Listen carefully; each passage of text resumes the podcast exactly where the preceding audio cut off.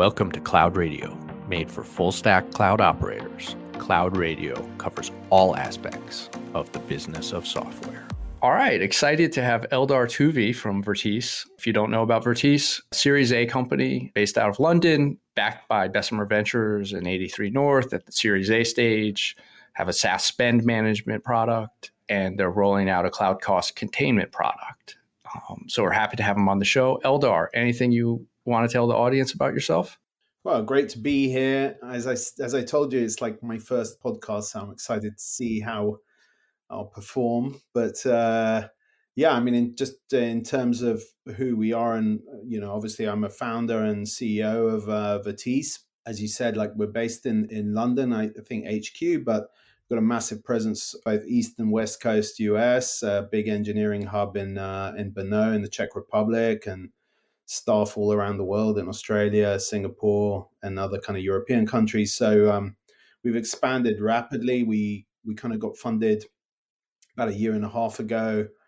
Launched our product, and it's just been uh, amazing ever since. There's obviously, you know, timing is everything, and a lot of companies out there are concerned about their cost base, the sprawl of SaaS, and also cloud costs. So we've seen a very kind of fast uptake of what we're offering and a lot of demand and I guess product market fit. You know, previous to Vertice, I'd run and founded two cybersecurity companies, both exited, one to Cisco, one to Jamf in the US. And building those fast growing companies, you know, we were buying a lot of software, a lot of SaaS software for our own needs. And it was like a real headache. You know, marketing would say, we need this product, we need more licenses, need this module, go to IT.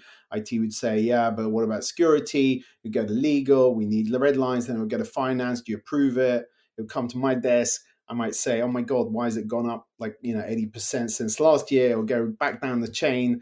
And then they say, oh, we really need it because of such and such reasons. And so just, it was just like loads of email threads about it. It was just uh, really difficult to kind of control. That was one reason. And also, we as ourselves we were selling software to as i said you know cybersecurity software. So we had you know thousands of customers both companies about 2000 customers enterprise customers. We are doing renewals for them all the time and it was a real pain to get those renewals done. And we saw we noticed over time that there was just a massive distribution in the pricing that we offered different customers. So you know depending on where the customer if they were buying in aussie dollar or euros or dollars or canadian or pounds, like those exchange rate differences. They were buying at the end of the quarter, we'd give them a deal to try and get it into the quarter. Some sales guys better at negotiating than others. So you'd get different variations on pricing. So over time, you just see massive variation on pricing. And we thought when we came across the idea of doing Vertice, we just knew that there was a problem for customers to manage it.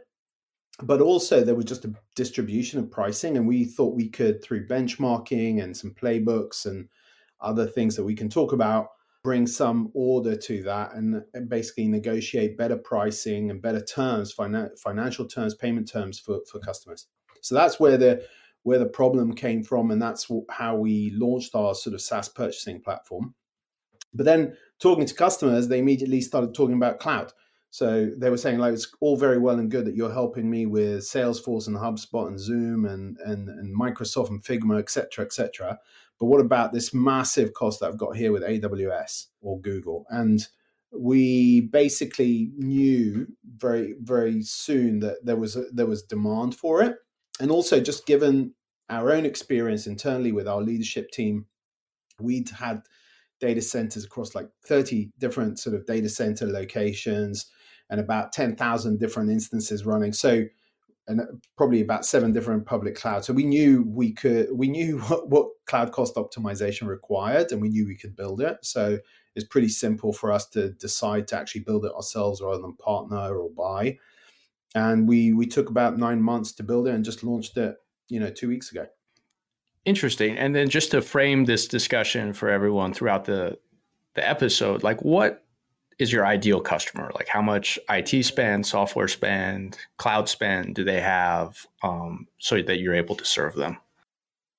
Yeah, I think you know we don't really make sense for customers. So we price based on SaaS spend and cloud spend. But often, when you're having your initial discussions with customers, and we're talking mostly to the finance team, even the finance team just don't have a handle. Uh, it's really the problem we're solving. They don't really have a handle on how much their SaaS spend is. And their cloud spend like moving around the whole time. So it's growing very quickly and hard for them to get a handle on. We price based on that. So the higher your spend, the more we charge you. But often we just use a proxy for number of employees because we've got a good feel for number of employees which will roughly equate to that spend and i would say that we don't really we can't really bring all of our optimization to bear for companies below around about 50 60 70 whatever employees so most of our customers start at about 100 employees and they range up to the biggest ones I'd say 5,000, 10,000 customers, and we're getting bigger all the time, moving up the kind of stack into bigger enterprise customers as our platform has matured and our offering has matured. Interesting. And again, to frame it, like what are the cost savings on the SaaS spend management side uh, when they work with you? Yeah. So obviously the, it varies greatly, but on average, when we look at it across the whole kind of portfolio, all these different, I think up to something like 8,000 contracts that we've negotiated already. It's roughly coming out at about 20%. It can range, you know, some some vendors it's very very difficult to do anything and to improve the terms that have been offered to the customer. So there we might get, let's say, I don't know, three or four percent, but those vendors generally give zero and in fact increase their prices, something that we can discuss.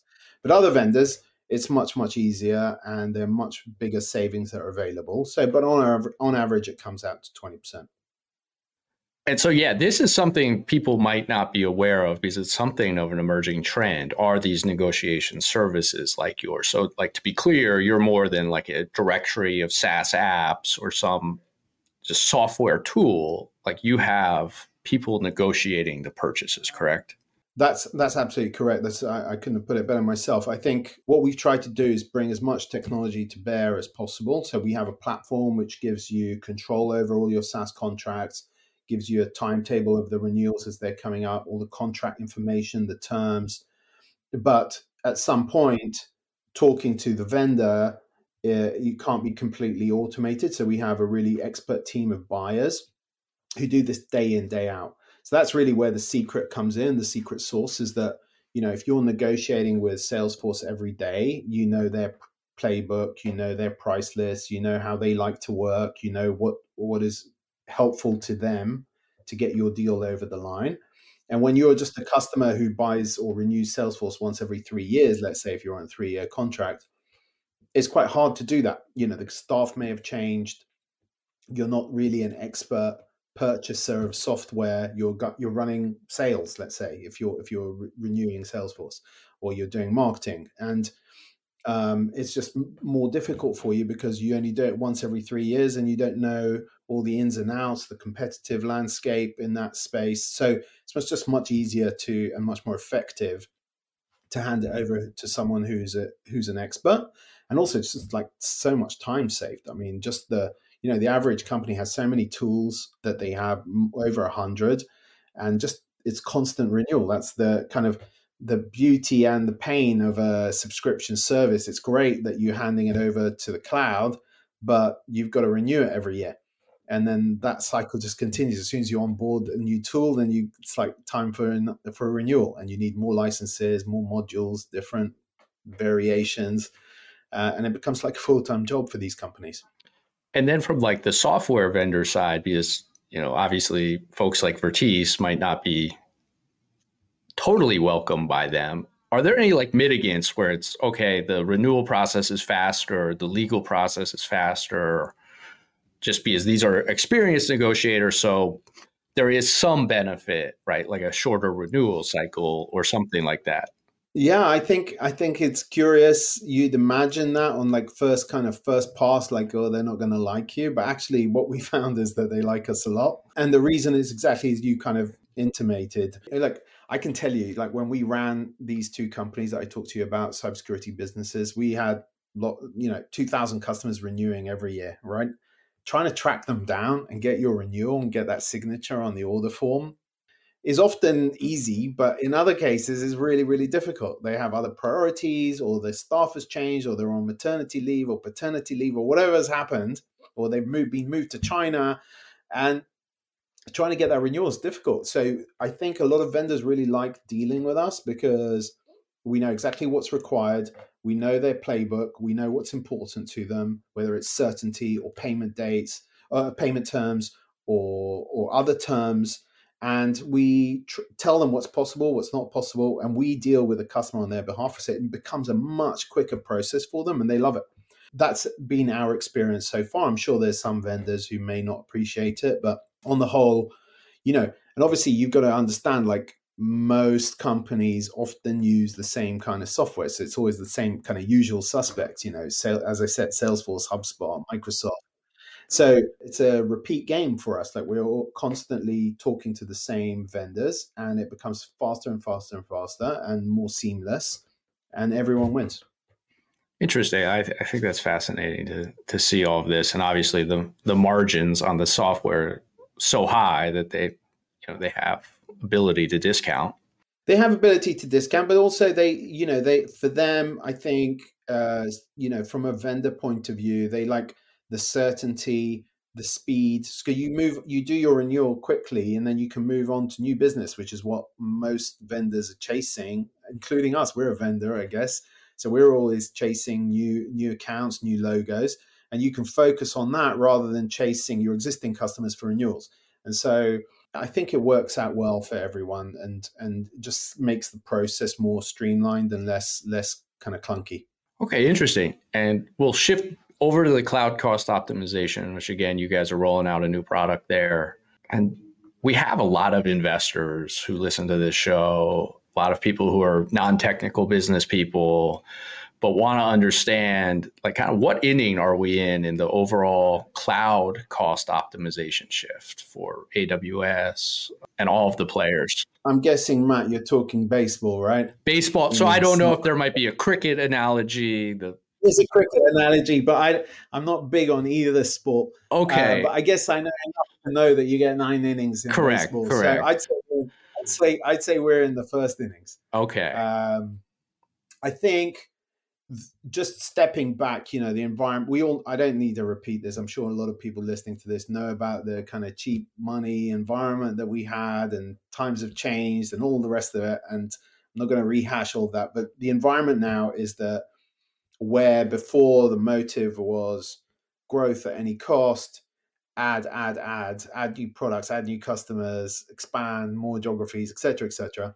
The position now is that a lot of companies, and there's obviously still companies growing at that pace, but a lot of companies are more focused on reducing excess spend, and that's why it's become come into focus cloud cost optimization and you know larger companies often have a plan in place but smaller companies i think are feeling and uh, like scale ups are feeling the the pain of these costs that are increasing. They've they've moved to the cloud. They've put their infrastructure on public clouds, and they're seeing the costs go up. And sometimes, really, the problem is not so much the cost going up; is just like they don't really understand why it's gone up. So there's a lack of understanding from the finance team's perspective on why why has my cost gone up 30% this month and why has it gone down 10% the next month like what, what's happened here what, what, what's going on and so they're used to on the SaaS side of things, like you sign a contract with HubSpot, you know what it's going to cost you every month or for the year, and it's fixed. But on the cloud side, it's variable. Like it keeps moving up and down depending on what cloud, the cloud engineering team is doing. And that kind of unpredictability is also a massive issue for them. So I think we're at the first innings. Come back to your question. You know, I think a lot of companies have put in place like a FinOps plan, but you know, in a recent survey that we just published, uh, about a third of them say they, they haven't done it successfully. It's a real struggle. There's spikes in the spend, and they don't really understand on the finance team. You know, they're not as expert. It's complicated stuff. Like if you've ever seen an AWS invoice, you'll know that it's a complicated thing to kind of work out what's happened behind the scenes. Why did they add these instances? Why is why is the storage gone up? what's happened here? Is it because of a business reason? Is it more testing? What's what's going on exactly? And so they, there's a massive disconnect between the finance teams and the tech teams. tech teams think that finance like don't really understand what's going on and why are they bothering us and we're trying to do our best and we're resource constrained and we're trying to do our best to like bring out these new features put out the new product add capacity. And you're like why are you asking us these frankly silly questions? Finance saying like we're, we're completely in the dark here. So that's what we've tried to do is bridge that gap bring some visibility between the two teams. So i think communication is big part of it. And in that new report of your guys that we'll we'll put in the show notes, you had a stat that 32% of cloud spend is wasted. And you know, kind of if you're bullish on Amazon and Microsoft, that could be really concerning when you see that 32%. Like that's a very meaningful number. Where do you think that waste number could end up through services like yours? We believe and based on the sort of early customers that we've got on the pro- platform plus also all the kind of you know pilot customers that we have we think we can reduce on average for a customer like their cost by about 25% and that's through a combination of different optimizations that are available to customers. You know we all know about buying reserved instances and savings plans and edps and there's all sorts of different ways of doing it but there's also just more like um, changing the processor that you're using the scaling that you're using stopping instances at certain times sizing things correctly and it's just you know frankly i don't think i mean uh, maybe i shouldn't say this but i I don't think it's rocket science, but it's really hard work and very complex and needs constant attention. And I just think that most companies, you know, their cloud engineers are such a scarce resource, hard, hard to recruit, hard to retain. And they're busy doing more, what you might imagine, more productive things like building new products and building new new services, rather than worrying about how can I optimize my ri purchases. Okay, and so I think it gets cost optimization gets left behind a little bit because of all these other priorities.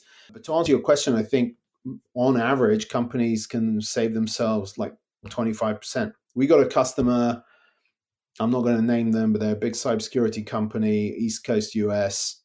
They're spending about uh, just shy of 6 million bucks a year on AWS, and we've saved them $1.3 million a year.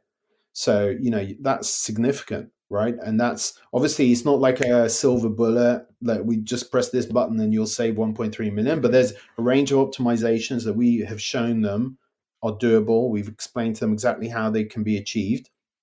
And each one has got its own it is sized, i.e., you've got a savings number next to each one. Like if you do this, you'll save $180,000. If you do number two, you'll save another $30,000, and et cetera, et cetera, et cetera.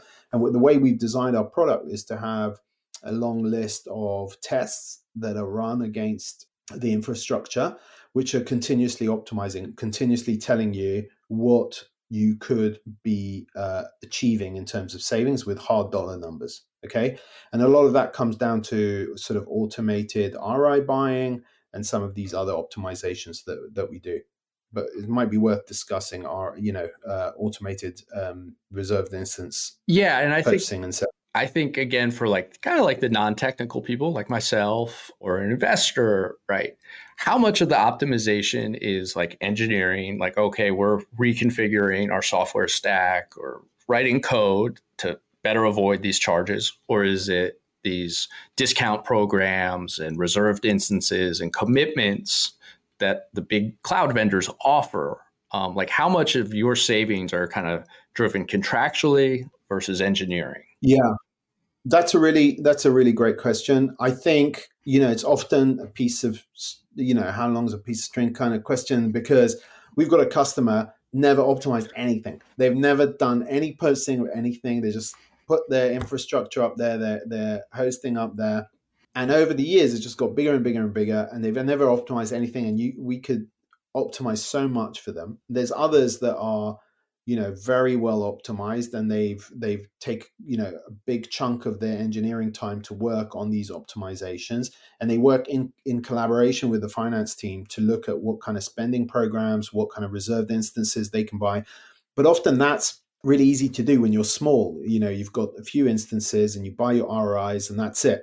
When you've got thousands of instances up and down in different regions and different time periods, it becomes a full time job for finance and these engineers. But to answer your question, I think my best guess right now is that about 50, 55% of the savings come through from these sort of financial elements that you're talking about, about buying RIs in advance, etc. And the rest, 45, 50% comes from engineering, different uh, scaling, processing, etc., which allow you to actually drive some of these efficiencies. And what's the time to value? I know some of the, the person who has done nothing, probably it's a different payback than someone who's optimized. But ge- generally speaking, like what's the time to value for cloud cost optimization? We've got a number of different. When we designed the product, um, we we designed it with a few kind of cornerstones. The first is visibility. Obviously, that gives you continuous value, depending on how you want to kind of enumerate that. It gives you sort of forecasting. Part of the problem's always been what is my cost going to be on AWS in six months' time, right? So we do a lot of forecasting and anomaly detection of spikes, etc. So uh, visibility is a big part of it, and that gives you value. There's the continuous sort of optimization that we do that also drives continuous kind of value. And also, even if you are fully optimized or as near as damn it, you can use these continuous optimization recommendations to, to check that and to double check that that we you know, okay, last time we optimized, did a big project was two or three months ago. Nothing's moved. We're still fully optimized. So it's continuously in the background optimizing for you. So I think that gives you value very quickly, obviously initially, but then continuous throughout the period of your of your kind of engagement with Vertice. The third element is this sort of what we call RIO, reserved instance optimization. It's basically a kind of automated buying and selling of RIs and that gives you continuous value as long as you need to keep them up to date. And and as i said that the more instances you have the greater the value for you because you're saving yourself so much time and effort. And the last element the fourth element is our kind of we bring that negotiation expertise to bear on on your edp ensuring that you get the best value from your from your edp and all of that i i think it's worth saying kind of complements that whole kind of offering of cloud cost optimization complements the SaaS purchasing. So there's a lot of synergy between the two, and having them both together. For I'll just give you an example. Having them both side by side means that you can accurately kind of uh, measure cost of serve, which I think a lot of finance teams are very interested in because you've got your SaaS costs, you've got your cloud costs, and you can then get a really good handle on your cost of serve. And also, it just gives you cost saving opportunities. So, for example, if your EDP is not fully utilized, you can put some of your SaaS purchasing into your EDP and then effectively get them at, at, a reduced cost or a saving. So there is a lot that can be done by having SaaS and cloud together in one place and, and, and the visibility of it. I could go on for hours about this, so I don't want to bore you, but I think that's really where Vertice like stands out from some other players because there's a lot of players. There are other players in, in cloud cost optimization, and there's some players in SaaS purchasing, but I don't think anyone's as far as I know, built an integrated, unified, in one place, side by side offering for both cloud and SaaS.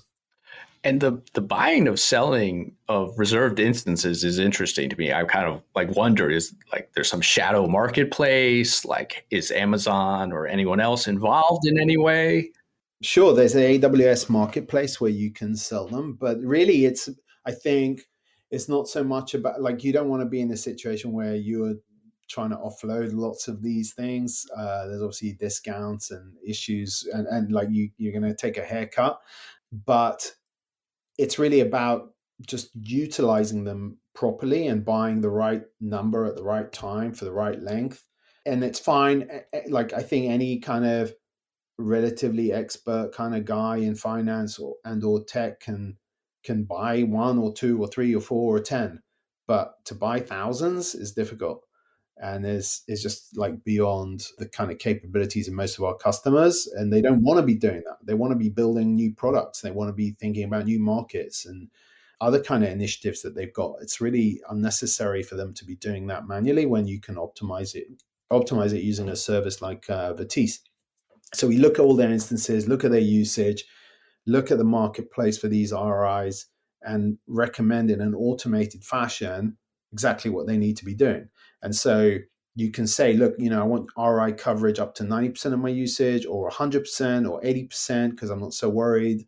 So you can flex the system using a bunch of really kind of granular controls and get exactly the outcome you want in an automated fashion. Interesting. And again, on this topic, uh, Morgan Stanley in April had a CIO survey, and the equity research kind of turned it into a thesis that you know pre cloud cost optimization wave 45% of workloads would end up in the cloud. Post optimization for companies that undergo full optimization, they'll move 57% of their workloads to the cloud. Do you find that believable? Like the fact that the cloud optimization actually leads to more spend? Like in general, I would agree with that analysis, but I'd add that, you know, companies that have even optimized their cloud can end up spending more longer term because just looking at it from a kind of workloads point of view is I, I think a bit limited in my opinion. But in general the thesis i think is correct. Especially if you're reducing wastage and making your spend more efficient it drives you more towards upping you know moving more of your processes onto the onto the cloud and you know doing that digital transformation which most companies are going through or have gone through or in the process of or have just finished. So I think what is important is to make sure that if if you are using it, it's efficient, and also trying to fix this disconnect that I talked to you about about between finance and engineering. And I've been there, right, trying to kind of mediate between the two. Finance are exasperated at the fact that the the engineers just spending more and more and more. Engineering are like, you know these guys don't understand anything like we trying to talk to them trying to explain but they don't really get it and, and finance come back with like, well, why can't you tell me how much it's going to be in six months' time? Engineers like, why are you asking that question? How who's who who can tell you that? And so trying to give them a common interface where they can where they can see it together and discuss it together and collaborate on it and give them forecastability, I think goes a long way towards helping that journey of adding to, you know, moving more onto the cloud as opposed to kind of the finance team putting the brakes on. And I don't think you know putting more spend on the cloud is a bad thing, especially if you if you're doing it because you're growing and innovating and choosing to do it because you you know you've got you've got these initiatives in the pipe that you want to make happen. Interesting. And, and another little stat I, I like from your report was that 66% of companies are exceeding their cloud budgets, which was pretty shocking. It was that high. 66 is Absolutely, we were shocked by it too. But you can see how it happens. I, will give you. I'll give you a story. I don't know. Okay, good, like good. Time for story, story time. But when we had, we were developing this product, okay, and we had. I told you already. Like you know, some part of our leadership team came from my, this previous company that we were at, and and I told you that in the previous company we had like thirty data centers and whatever it was, 10,000 different instances. And we had AWS centers in Hong Kong and Japan and Australia and East Coast and West Coast and etc. etc. It was a big effort to run all this infrastructure and we were very cost conscious. So we were constantly optimizing. And that expert that, that managed all of this helped us build this product of Vertice. Okay. So the guy is building recommendations of how to optimize. Okay. So that's where we've got to. He's helping do these uh, optimizations. We hook in the product to Vertice's own AWS instances, and the product shows a spike in spend. Like, and the guy who's running the the infrastructure is also the guy who's built the product and help build the product in terms of recommendations. So I'm like, dude, what's going on here? You're recommending these optimizations, and our own spend is spiking. What happened? Surely you should have optimized it. So the point, the point I think of the story is, it's not that they don't know how to do it. It's just like far too busy and to have other other preoccupations. And so it's not a surprise to me that you know many many companies are just going way over budget in terms of of their spend because the team that's running the infrastructure is just too busy to do anything about it. Okay, so even even the guy who developed the optimizations has fallen prey to the same thing, being too busy to listen to his own advice. Interesting, interesting. I think we'll uh, transition over to the SaaS spend management side of things again, like optimizing your traditional application spend as opposed to your cloud spend. First of all, like I imagine you guys encounter some like pretty interesting stories when some you know 500 employee company shows up that they have a crazy number of project management apps or video conferencing tools. Like, what are some fun stories that you guys have seen? Okay, so I can tell you a story that we had when we were thinking of when we were fundraising for Vertice, because we spoke to a bunch of, I'm not going to name him, founder of a public company, West Coast US. It's a fintech. And we were looking for some angel investment. He, he, was very interested. And we were talking through the problem and trying to explain to him what Vertice's vision was, like how we were going to help companies. And he's like, oh my God, we did an audit and we found that we we were using seven different design tools and i'm like how did that happen and he said look you know we've made acquisitions in france they were using a design tool. The americans want to use their like the the stuff that they like.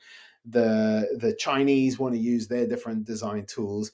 And over time and there's other design tools for specific little thing that they need. And over time they saw that like their design and i'm talking about just design like graphic design.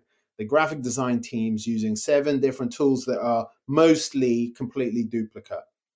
And they did an audit of this. And so when we talked to him about Vertice and about, you know, what why we were excited to do it, he, he completely got the problem. Okay. So he's like facing seven design tools, but we've got internally, you know, like a Slack feed with all of our renewals, obviously for internal purposes. And it's just astounding what you see there in terms of the savings that we're, you know, our team is able to achieve for customers.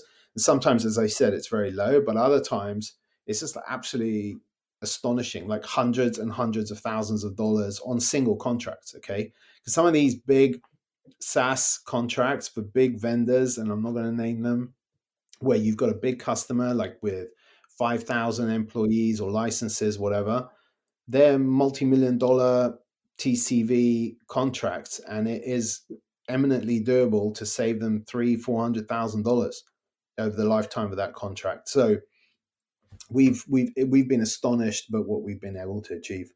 And for the audience, like in percentage terms, like what are some of the savings?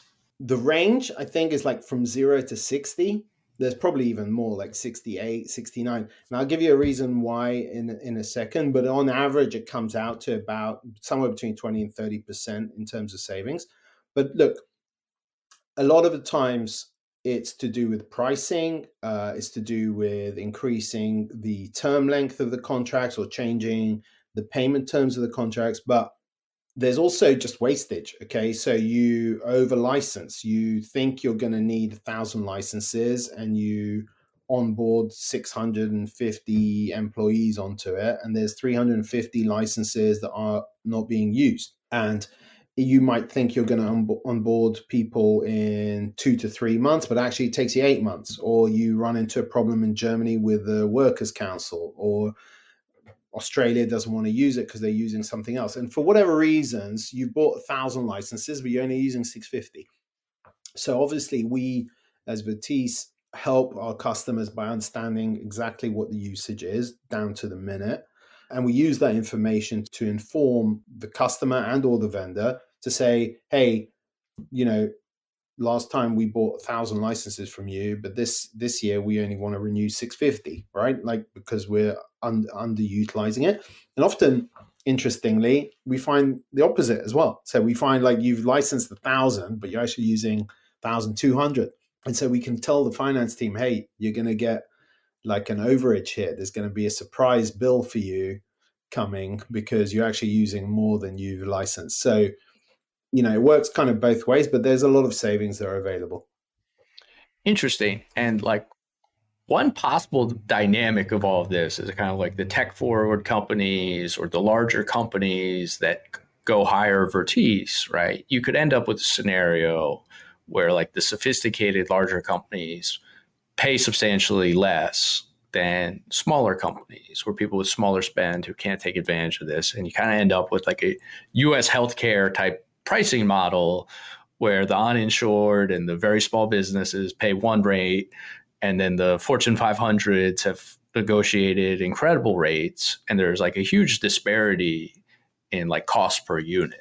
Is that something you see like as kind of like the long term industry structure of SaaS uh, happening? That's clearly the case. And listen, you know, the little I know about baseball, I know even less about US healthcare because I, have never been able to understand it. I know very little about UK healthcare as well. It's also complicated, but US US healthcare is way beyond kind of my remit.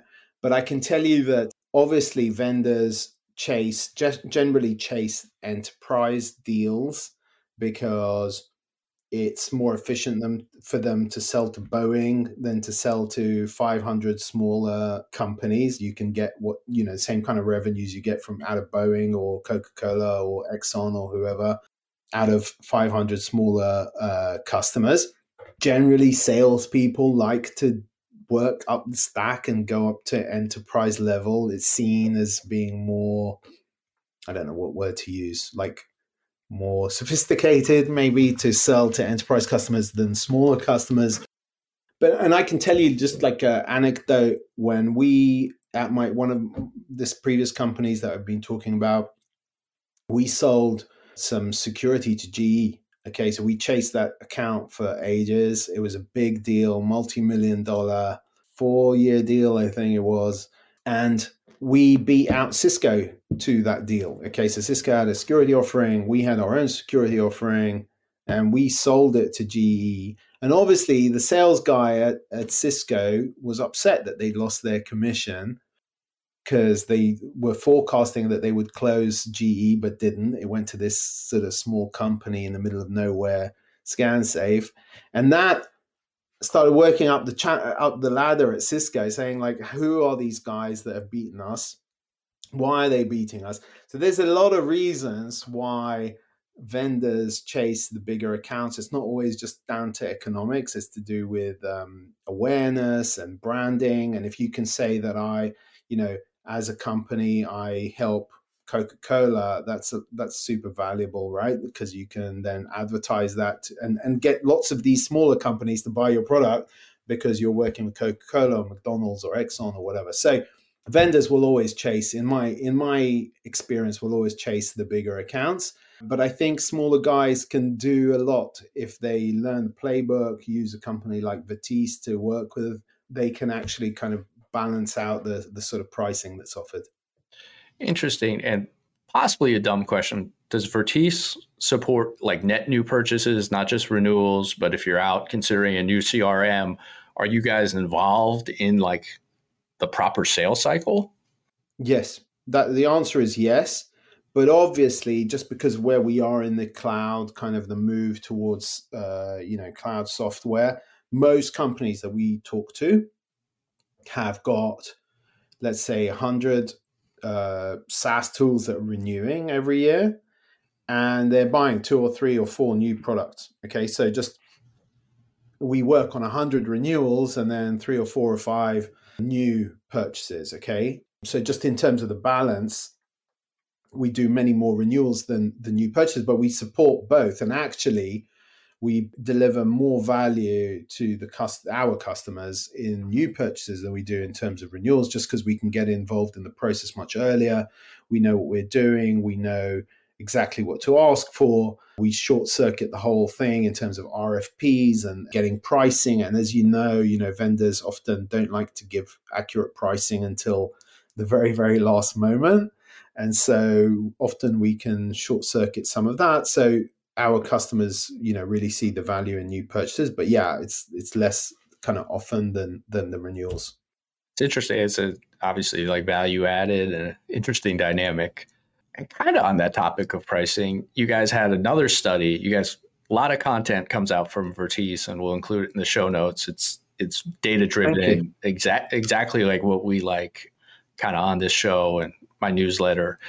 And one of them is about price inflation, like price increases. One stat was 12% price increase, 73% of software vendors have increased prices. And so a few questions around that. Like how are your customers responding to these like 12% price increases in this environment? I think, you know, customers are concerned that's kind of the reason we exist is to try and cushion them from some of these sort of price hikes. And you know, in general, it's in general you could say that the enterprise customers that we have are not don't notice the impact as much. But certainly the sort of more mid-sized companies that we deal with, you know, maybe like fewer than a thousand employees, uh, they're definitely feeling the effects of some of these price hikes. We've got a UK based accountancy firm, pretty small company with about 150 employees, and they're really struggling with some of these price increases that have been pushed through onto them. But you know, by using Vertice, they were able to kind of mitigate some of that. And obviously, you then need, you know, the position the Vertice takes in the market is that we're completely independent. So we don't we don't get paid by vendors. We don't get like marketing initi- uh, kickbacks. We don't get referral fees. We don't sell the data. We don't get paid anything, not one cent from vendors. So that that allows us, I think, to to be like an honest kind of broker. I think that's the term. So we just try and help our customers, and we try and give them the best advice that we can based on everything that we know about dealing with these vendors day in day out. And it is it is difficult for them because obviously you know some tools you just cannot live without but there are ways to try and mitigate these cost increases in other areas where you can maybe rationalize tools and bring them together you can defer things you can negotiate things and so where you can you do that and on, on the whole that's how we've tried to approach the problem it's interesting right because i've always had this thesis that in a lot of times in saas companies kind of held back too much on the price increases or underpriced their product relative to how much it was growing and the feature set. And now, kind of in a, a new world with real interest rates and shift on profit, like people are actually pushing through price increases. And so, kind of very difficult question for you is like, do you view this kind of price inflation as the new normal? I would say yeah. From our everything that we've seen, you know, Microsoft announced it's going to review its pricing like every six months, and often, like in like in a lot of different industries, often the big the big guys, the most well known, the largest vendors, they kind of set the the tempo, if you like, for the rest of of the vendors, and so we've seen price increases being pushed through by the big guys. You know, and there's probably none much bigger than Microsoft. So we definitely see it as the kind of new normal, if you like. Um, but I think that, as I said, and I've tried to kind of explain during this podcast, that you know there's a lot that can be done to mitigate it. But in my where where where we're sitting, which is kind of in between a lot of customers and a lot of vendors, we see these price increases coming through, and we don't we haven't seen any let up. So in terms of reading like you know as a leading indicator of what's coming down the pipe next year in 2024 we just see more and more of these price increases coming through and i think you know the software companies the vendors have you know they, they need to meet their targets they need to hit their numbers and they need to show profitability and that that means that they're trying to do everything they can to maximize revenues interesting and like any sharings from the Vertice playbook. Like let's imagine like we have a like a must use tool, but the vendor comes with a call it 20%, 25% increase where it is pretty big deal. Like if you're advising the customer, like what tactics would you guys employ on their behalf? Well, I think, you know, competitive pressure is always useful, right? Like if you can bring in other vendors that might be interested in that business. Uh, they're, they're, competing with that particular vendor that we're already working with. Different price lists in different kind of different regions of the world, and why you know you can buy often perhaps from in another region from a reseller. Sometimes you know companies compete with their own with their own resellers, so they go they prefer to write business direct, but they also have reseller channels so there's all sorts of different playbooks, but it's vendor specific, right? And so we have a playbook for each specific vendor, at least the common kind of usual suspects that we talked about, which are account for like 80% of the spend. And you basically need to understand that market, the, the competition in that market, the price lists in that market, hidden SKUs. Often, sometimes there's SKUs that are hidden.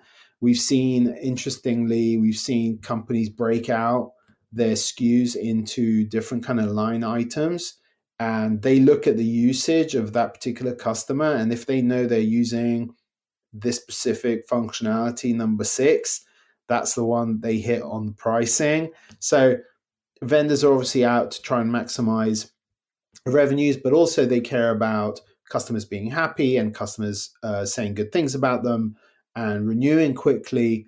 Uh, so there's all sorts of things that you can do. Um, I don't think like you you know your your, your, your hands are not tied behind your back and you're completely kind of at the will of the vendor and vice versa so you know like customers can't dictate either it's always like give and take sure, for sure. And yeah, that's like when I was listening to that, perfect example of like the specialization. It's just impossible for like a regular operator to know, oh, hey, there are resellers of this product in a whole other geography, right? Like that's just unrealistic to even be aware of that dynamic. So yeah, absolutely. And I, you know, it, and that's not every vendor, right? There's some vendors where it's more likely than others. Others, we will know because we've done it many times with a specific vendor that they offer a certain SKU that is not com- that's not on their website. It's not commonly seen, but it is available, like usage pricing instead of per seat pricing. Okay, and for that specific customer, usage pricing might work out to be more economical. So we will tell them that it's available, and we already know your usage, and it would work out to X dollars, which is 30% less than you're currently paying on a per seat basis. So it's not always possible. There's all sorts of things that can be done. And you know, as I said, you know, on average, we're we're seeing something like between twenty and thirty percent savings for for finance teams uh, across our portfolio of, uh, of customers. Yeah, so it's good. They appreciate it. Well, awesome. Like, look, I, I, appreciate how deep we've gotten on all of these things in terms of uh, the show notes. Uh, we'll include a lot of this various uh, Vertice content and some information on the the launch of the cloud cost optimization platform for AWS. And uh, is there anything else you want to promote, plug? How can people find you, uh, Eldar? On the internet, Vertice.one. Yeah, that's where we are. But, um, you know, sure, we'd love to speak to customers who think that we might be able to help them. You know, as I said, I think having SaaS purchasing where you're saving money on all your SaaS tools – and having your cloud cost optimization all in one place under one kind of dashboard with integrated reporting and, and control is pretty powerful. And I think we're the only ones who do that. So we're feeling very bullish right now uh, about our prospects. And obviously, we'd love to help more customers get on the platform. Awesome. Well, look, this has been a great episode, and uh, we'll stop here. Thank you.